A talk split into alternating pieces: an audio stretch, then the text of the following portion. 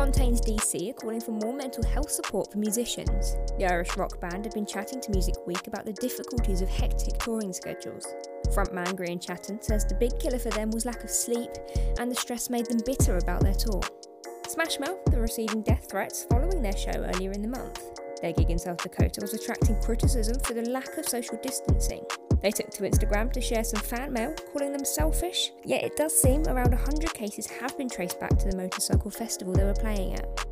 Reading and Leeds may not be taking place this weekend, but you can still catch some classic sets from Ray Black, Foo Fighters, and Haim over on the BBC iPlayer. It's the first time in 65 years they've had to cancel, with fans having to bring the festival into their homes instead. And Cardi B's tracks won't be featuring the word horchata anytime soon. Speaking on an Australian radio show, she says moist and discharge are words she finds too gross for music, nor is she a fan of gushy, which is unfortunate as it's been used to make clean edits of her track WAP.